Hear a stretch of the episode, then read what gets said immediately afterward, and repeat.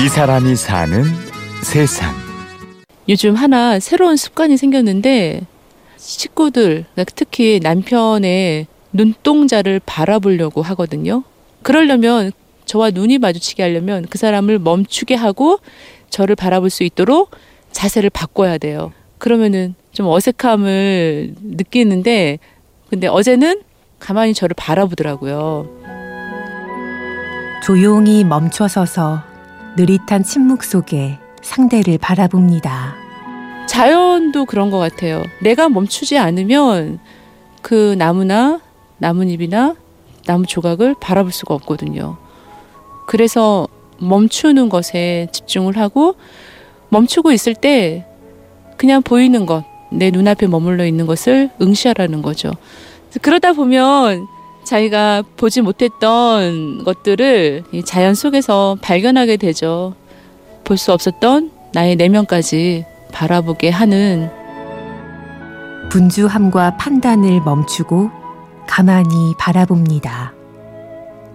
그래야 자연을 발견하고 이웃과 교감하며 나를 만날 수 있습니다.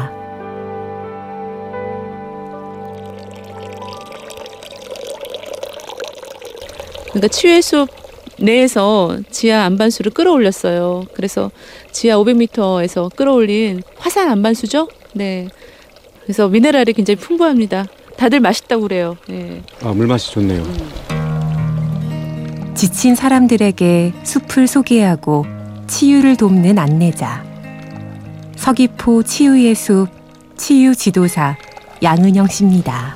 이게 또 하나 재밌는 게 편백나무 쓰러진 나무예요. 태풍에 태풍에 쓰러진 나무고 여기 어린이들은 오면 나뭇잎에도 띄우고요. 나름 재미있는 또 숲 놀이터가 되기도 합니다. 그리고 또 저녁에 저희 5시 이후에 다 숲에서 사람들이 떠나면 여기는 이제 까마귀들의 네 목욕탕이 돼요.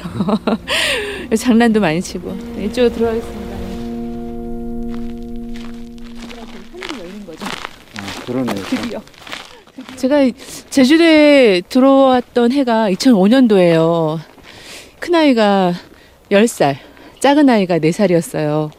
도시에서 분주한 삶을 살다 보니 그래도 이제 하나의 희망은 좀 여유 있게 살아보자라는 어떤 마음이 있었고 그리고 이 10살을 맞이하는 이 아이에게 선물을 주자 해가지고 제주도 여행을 오게 됩니다.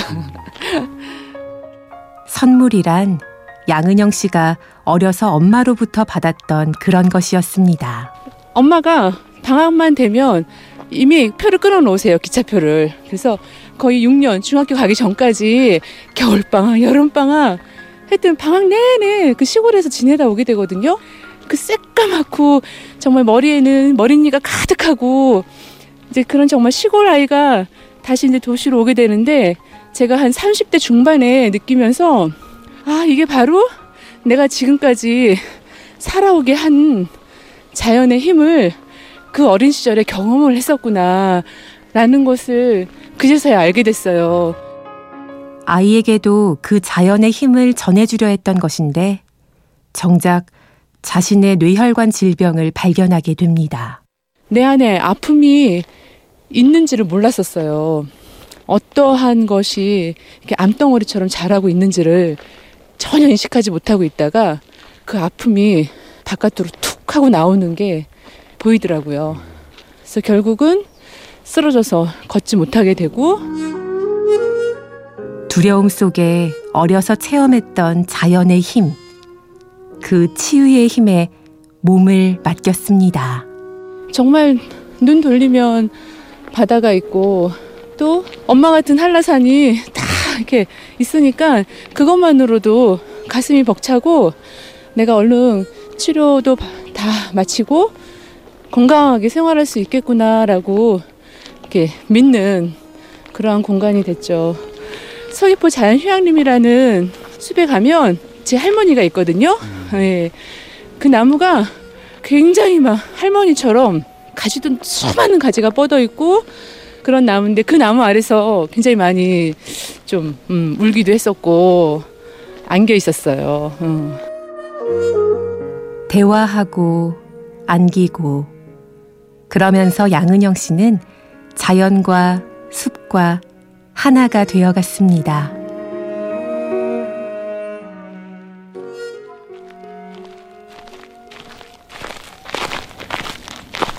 여기가 해발 몇 메다나 되는 곳이에요?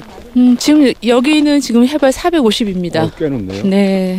그래서 이 중산간 지역에서는 지금도 서귀포 치유의 숲. 숲을 통해 치유받은 양은영 씨는 자신의 체험을 살려 사람들을 치유하기 위해 이곳에서 일을 합니다. 이 숲을 방문한 사람들에게 몸과 마음이 회복될 수 있는 어떤 공간 그리고 프로그램 그리고 프로그램 안에 있는 활동 그런 경험들이 이 사람이 사는 세상. 가만히 멈춰서 자연과 대화하고 숲으로 치유하는 사람. 서귀포 치유의 숲 지도사 양은영 씨를 만났습니다. 치유의 숲 이야기는 내일도 이어집니다.